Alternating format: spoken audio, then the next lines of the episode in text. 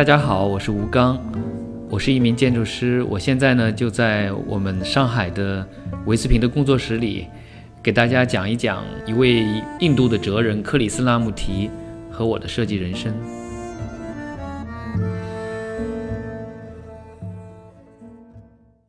呃，今天我想讲的一个人呢是叫克里斯拉穆提，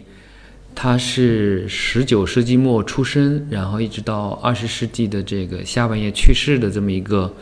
呃，这么一个印度的哲学家。他是一八九五年出生，然后去世的时候呢是，呃，一九八六年，离现在也不是很远，所以呢，可以说他的思想呢几乎伴随了我的整个设计的。人生吧，我从八十年代啊，就是他刚去世的那个年代起就知道他，也开始读他的书。嗯，那个时候我在同济开始上大学，然后后来一直伴随着我去德国呀，呃，然后伴随着在欧洲的旅行，然后伴随着我呃回国工作，然后创业啊，一直到现在啊，呃，在整个过程中间呢，应该说他指导的我。或者说对我的影响和提示吧，不仅仅是在一个设计的领域了，嗯，而且是贯穿了我的呃生命中的各个阶段。克里斯拉穆提呢，他是出生在一个呃印度的呃贵族阶贵族的种姓啊，这样一个叫婆罗门的这么一个种姓啊，算是一个贵族的种姓里面。呃，但是家里面也并不是特别的富裕啊，他父母亲都是公务员，算是这样一个下等的这个婆罗门吧，就按照他们的那样的一个结构里面，他生出来的时候呢，就非常的有意思啊，就从他的经历来说，大家就认为呢，这个孩子有一种有一种天生的灵性，他从小成长过程中间呢，就一直是非常的多病啊，迷迷糊糊的呀，对上课呢，呃，几乎呃没有什么兴趣啊。但是呢，就大家呃在村子里面看到他的时候呢，会发现他会花很多很多的时间呢去呃观察周边啊，就观察周边的这个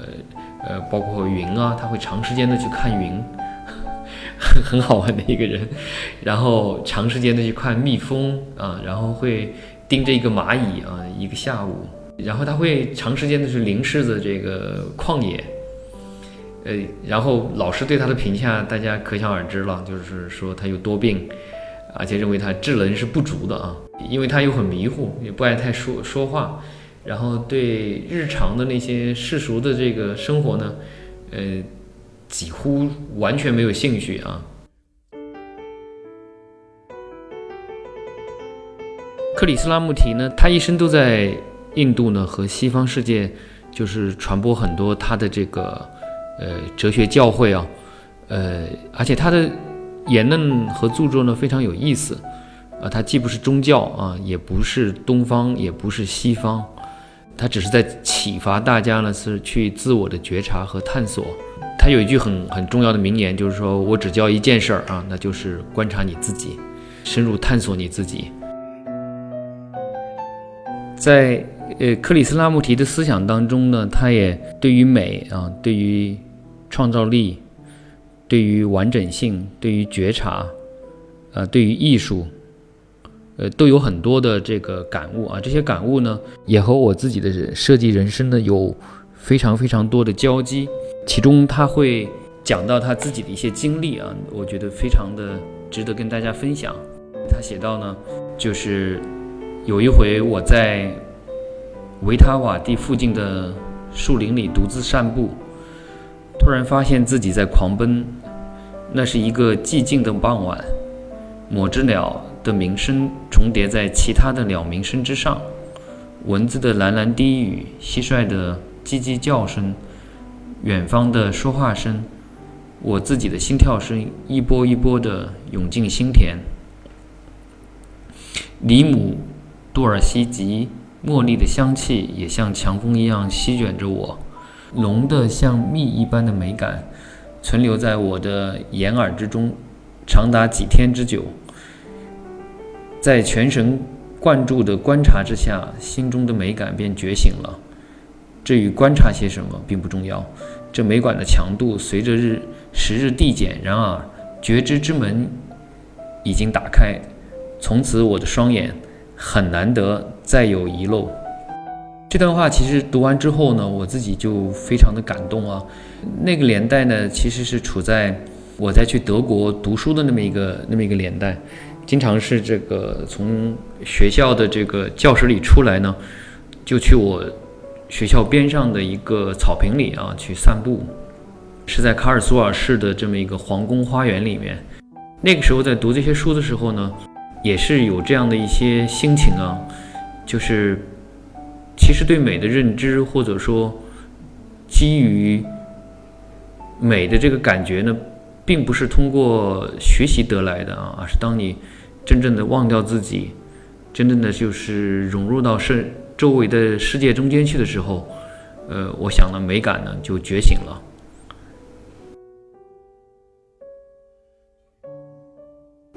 有一段时间吧，其实我自己呢也在思考。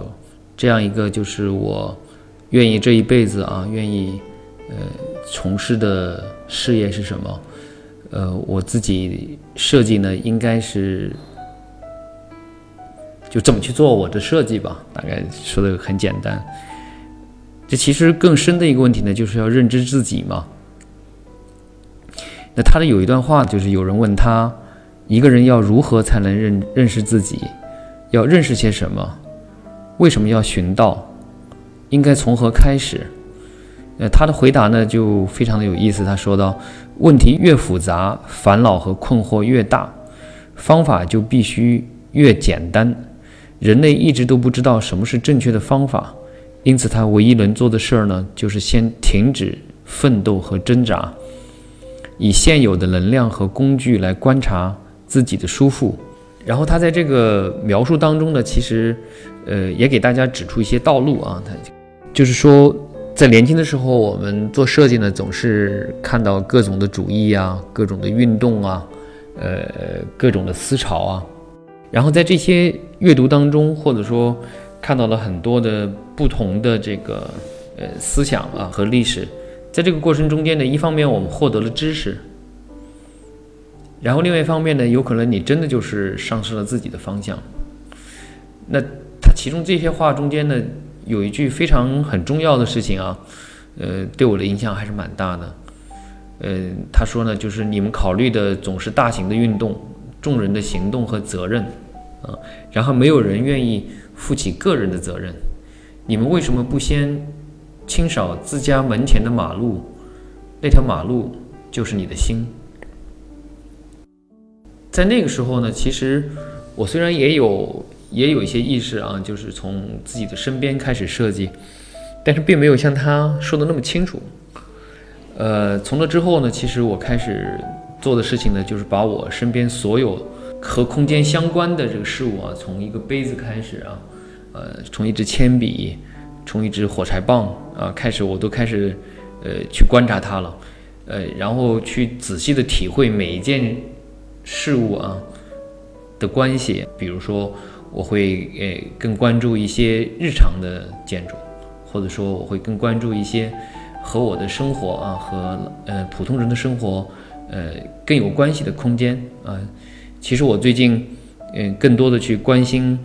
嗯一些呃老旧社区啊，比如说去关心一些去开始做一些社区中间很不起眼的这个呃事物呢。呃，那在这中间呢。我经常去的地方呢，就不再是以前那样一些新城区啊，或者说一些新的建筑，